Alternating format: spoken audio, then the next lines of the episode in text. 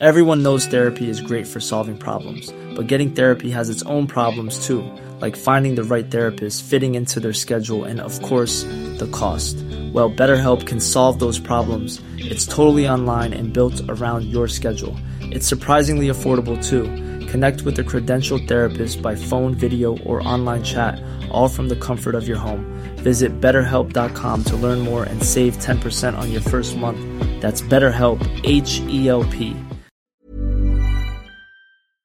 Do you know a student getting ready to go to college? Or are you looking at going back to school yourself? The Woodward Hines Education Foundation and the Get to College program help more Mississippians get to and through college to get certificates and degrees that lead to meaningful employment. They offer free college planning advice, including hands on FAFSA completion assistance through in person or virtual appointments. Visit gettocollege.org to learn more.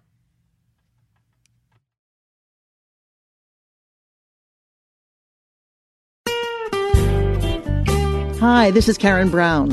Thanks for checking out the Mississippi Edition podcast. If you like what you hear, click subscribe, hit like, or leave us a comment if your app has that feature. Then find other MPB podcasts by searching MPB Think Radio on your favorite podcasting platform. Thanks.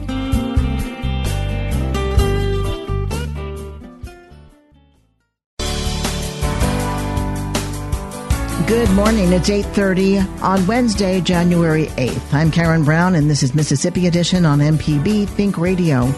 On today's show, the new legislative year is underway. We check in with the Senate and hear some reflections from outgoing Governor Bryant. Then the SPLC leads a coalition of advocates in urging the Department of Justice to investigate the Mississippi prison crisis. We talk to one of their lead attorneys. And in a historic moment, Willie Simmons is sworn in as Transportation Commissioner. That's all coming up. This is Mississippi Edition on MPB Think Radio.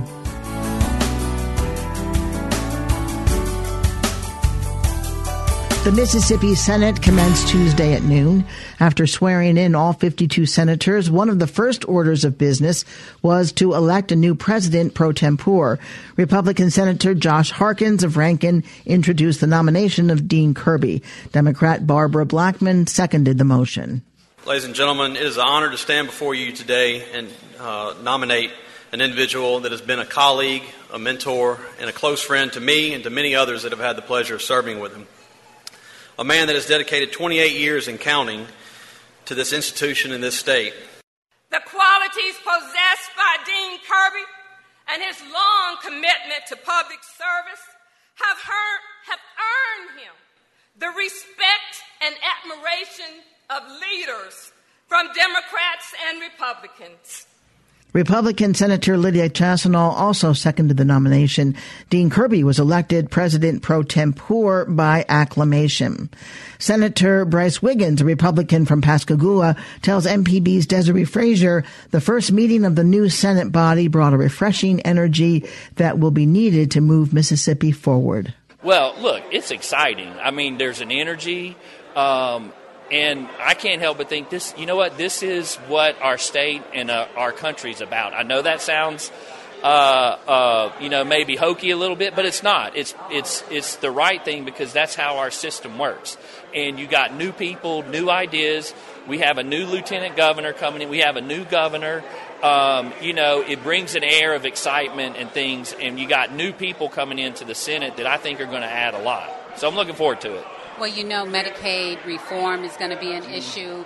Where do you stand on, on doing something about expanding opportunities for health care? Well, you know, I've talked to you a long time. You know what I've said that that we did Medicaid reform two years ago when we took up the medical I'm sorry the Medicaid technical amendments bill there's things that are in there that have not been discussed in the media uh, physician limits have been raised uh, prescription limits have been raised. There's been no deficit request by Medicaid in, in two years that I can remember. So we're doing those things to do that. Um, and I, like I said, I think that that you know in some ways that gets discussed and it's it's low hanging fruit when we need to be looking at ways to improve health care and to uh, improve health outcomes, it's real easy to say, just give me more money. But just giving me more money doesn't always mean or doesn't translate into results. What about access? Huh? Expanding access. Yeah, well, understand this about access on Medicaid. First of all, 80% of all the costs of Medicaid are driven by 20% of the population, and that's your elderly and disabled. So the access part that we're talking about is literally only a small fraction of those people. So then the question becomes okay, for that small fraction, are we going to obligate the state going forward to literally billions of dollars? Okay, is there another way that we can address that? I think that's what we have to be asking. So that's like saying this this five percent or whatever the number is. Are we going to tie the hands of the of the state government and the taxpayers for the for the future in, in terms of billions of dollars for 5% of the population. Some would say, yeah, it's worth it. Others would say, can we find another way to address this? Another issue, teacher pay. That's Yep. going to be, you know, a big issue. Teacher would love to see teacher pay raise. Uh, we did it last year, and what I think everybody has to remember is that we have, unlike the feds, we have to balance our budget. And we have to work within the budget restraints that we have. And so we always want to see our teachers paid what they're worth. And, and you know, I think I would like to see the pay raise go through. Where that number stands right now, it's too early in the process to decide or to determine. I know that the the budget wise, we look really good. So so we'll get to see, and as we get into the appropriations process, we'll we'll make those decisions. And your thoughts on the prison system? We've got a situation right now that's pretty dire. Uh, yeah, well, like I was uh, telling some others, first and foremost, uh, my bill has passed the Senate for three years in a row to crack down on gangs in Mississippi. There were people that said gangs didn't exist. Well, I got news for you. They exist, and they exist in MDOC. That's not going to solve all the issues. Uh, is, there needs to be funding. This issue has uh, the the what's going on right now has brought it to the forefront. And yes, we need to address it and look at ways we can do it. But um, it's Salary not going to be it's, increases? huh? It's not going to be fixed in one year. I mean, we didn't get here overnight. We're not going to get out of it overnight. But uh, as a state, we have an obligation to to victims' families, to victims, but also to inmates and their families because they are in the custody of the state, and we have a, a an obligation in that regard. So where we get to, I don't know yet, but we need to be looking at it. Will you be looking at salary increases, improving be, infrastructure yeah. I mean, in I've- there? I've said that. I'm on record as saying we need to increase that because for the work that those corrections officers do. Senator Brice Wiggins represents Senate District 52. Governor Phil Bryant was also on hand at the Capitol. He reflects on his eight years as governor with our Desare Frazier. You know, I've always been just a regular Mississippian. Um, I've never thought, uh, being in a job like governor, that you were any better than anyone else. I've always been respectful of the people in this building and the people of the state of Mississippi. So um, I, I've, I've tried to always, and I hope I have, just remain myself. What is your biggest challenge when you look back over your career? The thing that really tormented you? I think trying to move Mississippi forward altogether, trying to lift it up to the next level. Uh, and, and it's so complicated because there's so many issues and problems across the state, systemic poverty that we just got out of uh, racism that existed until the 1970s, civil wars that are still lingering. Those things that are, were so difficult to overcome, I hope we've moved forward. Uh, I was just uh, over as Willie Simmons was being sworn in as Transportation Commissioner. What a remarkable day this is in Mississippi history. See all these great members of the House and Senate. This chamber now looks like Mississippi, both in the House and Senate. Um, that's something I'm very proud of.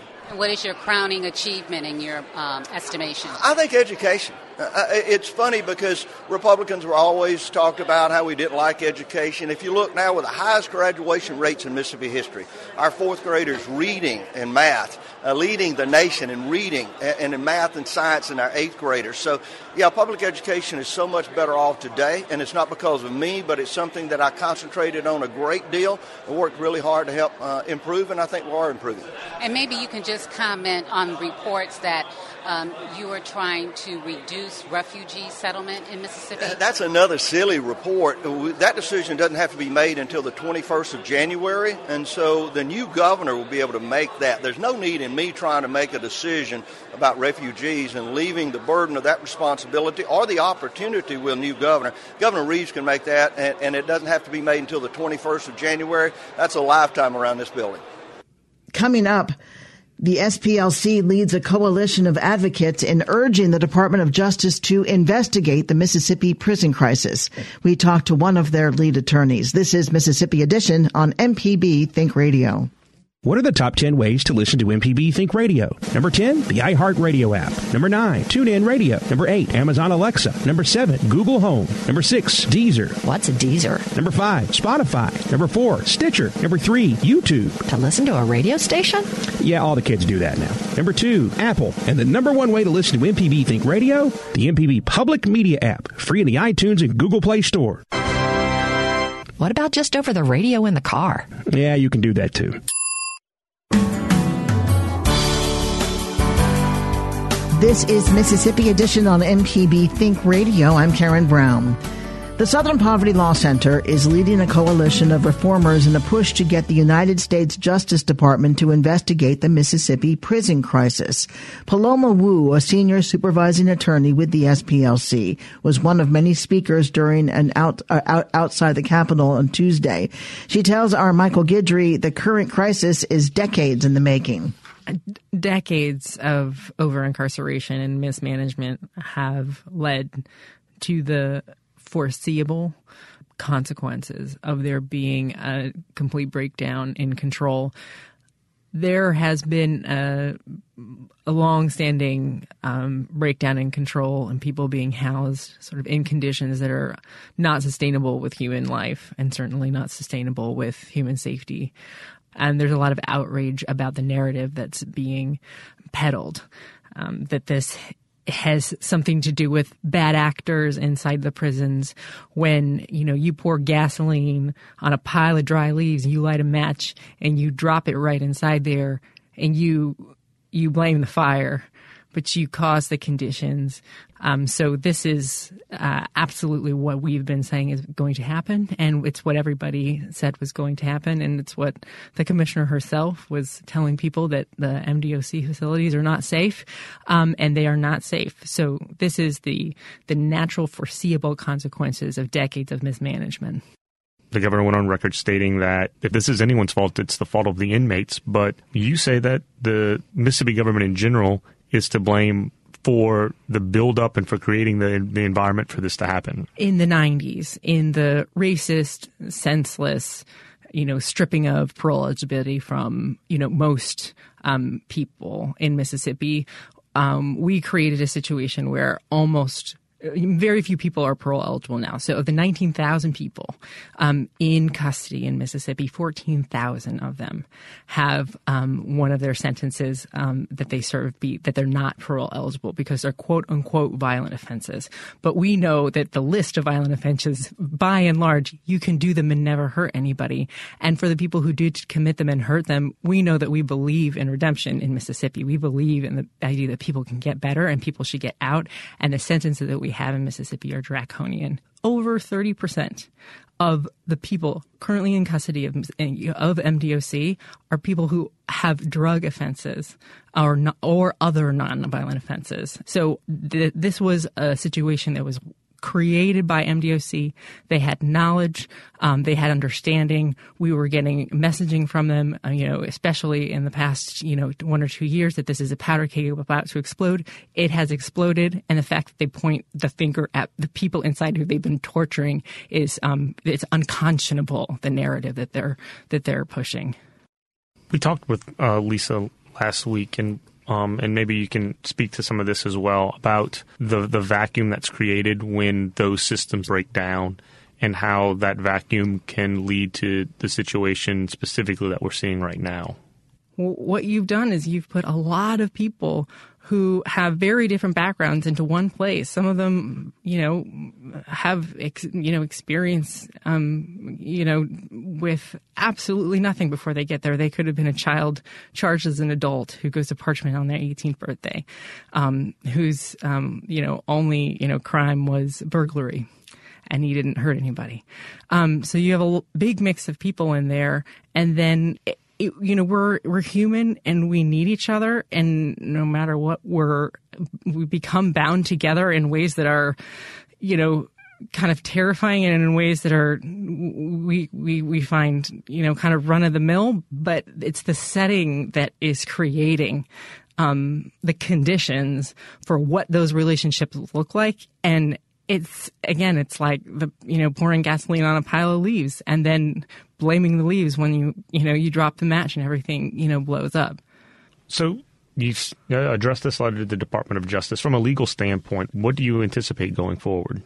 You know, we're really hopeful that the that the Department of Justice is going to be as concerned as we are, and as you know, U.S. Congressman Benny Thompson and the dozen other partners that we we submitted this letter with. We're we feel we feel relatively confident that they're as horrified as the rest of the country is um, by what's going on in Mississippi right now. There's, of course, you know, the way that MDOC has been conducting itself. We have been trying to get to see our clients. We have been denied and denied and denied.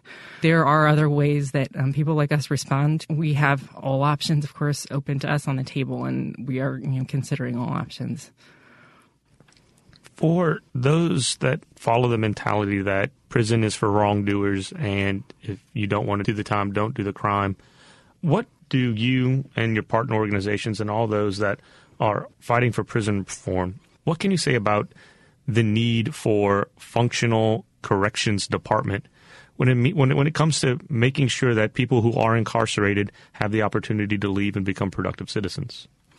So, 90% of all incarcerated people are going to come back into our communities and our families. There's no question that people in Mississippi believe in redemption, that every human being has the capacity to um, be be self actualized, to do better if they've done wrong. Um, so there there's a you know core set of, of values and you know among Mississippians that says that any corrections department should be a department of rehabilitation and corrections and preparing people um, with the programming on the inside um, to succeed upon reentry and supporting people upon reentry. It's in everybody's best interest. I think it's really important um, that everybody know that the governor has the power today to commute sentences um, and a very conservative way that the governor could act today to um, substantially reduce the prison population would be to commute sentences to render nonviolent offenders immediately eligible for parole. Um, similarly, the legislator legislature can take action today to, you know, substantially reduce the prison population by passing a bill um, that would render all currently incarcerated nonviolent offenders immediately eligible for parole.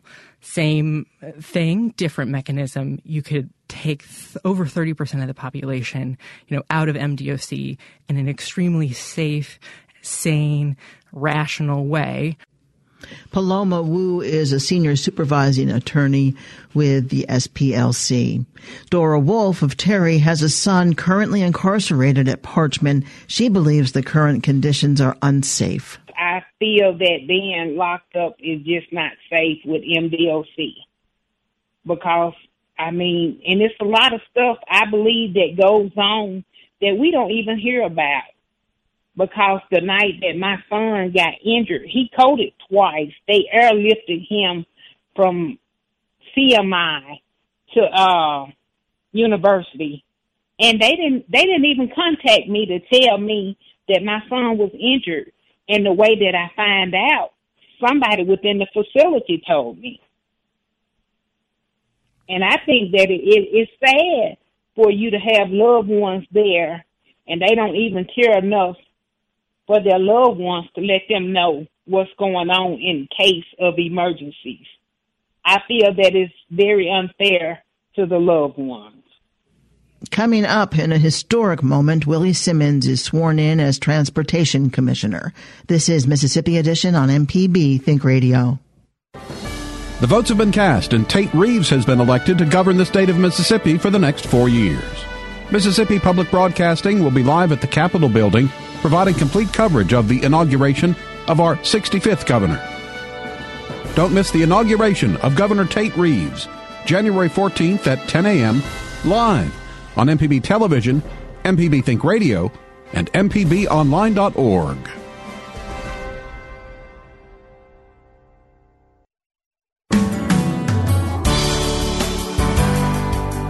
This is Mississippi Edition on MPB Think Radio. I'm Karen Brown. Willie Simmons was sworn in as Central District Transportation Commissioner on Tuesday. The moment marks the first time an African American has held that position. Mr. Simmons met with MPB's Kobe Vance during the ceremony. Uh, my first goal is to encourage the commissioners to take a look at the problem of transportation operation and make sure we're doing everything we possibly can, effective and efficient. Then after doing that, we want to take a look at and continue to talk about resources because right now uh, we know that public transportation lacks resources, they're inadequate. Uh, we operating on a funding system that's been in place that have not changed in 30 years. So we're going to be working to communicate that message to the legislative body and to the citizens of the state of Mississippi in hopes of being able to get an increase in dollars. And now, as we enter this historic day, how does this make you feel to be uh, a pioneer in this in this department? Feel good, and uh, realize that it is time, based upon the number of individuals that you see in this room today, will come out to support. But also, when we look at the election and the fact that we receive votes from across Mississippi uh, in the Central District, uh, from across the aisle, so to speak, and we won the election that the citizen of the Central District, black, white, Republicans, Democrat, uh, looking for leadership to make sure we have a good infrastructure system. And then do you see your time as legislature as a good way to be able to help raise funds for this uh, department? It's an ideal situation. The relationships that I've built over the past 26 years, the leadership uh, gave me an opportunity to serve as chairperson of the committee for 10 years and eight years as the transportation committee that has put me in a position to have a great working relationship with the legislative over on the capital side, but also uh, the new governor and lieutenant governor and our board of supervisors. So with that, I think we're going to be successful in generating resources as well as taking care of our infrastructure system. And lastly, what are some of the biggest hurdles you think you might face going into this office? The biggest challenge right now we have is convincing the voters, the Mississippian citizens, and the elected officials, in particular the legislative body and other elected officials, that we need to have resources. And while I am an advocate for increasing the user fee uh, at the pump because it has not been increased since 1989, I think it's important that we keep everything on the table and we look at all aspects of raising resources because we need about $3 billion more than what we have now. $300 million a year in order to take care of our infrastructure system, eliminate collapsing roads, bridges, uh, remove some of the potholes and sand up our vehicles where we are spending more money to take care of our vehicles than we would spend at the pump. So again, it's about education. Thank you very much and congratulations. Thank you. Willie Simmons is the Commissioner of Transportation for the Central District. Thanks for listening to the Mississippi Edition podcast from MPB News and MPB Think Radio. Don't forget to subscribe if you haven't already, and if your app lets you, leave a comment or review. We really do appreciate it. Remember, you can always get in touch with MPB News on Facebook and Twitter, and fresh episodes of the podcast are posted every weekday morning. I'm Karen Brown. Thanks for listening. This is Mississippi Edition from MPB Think Radio.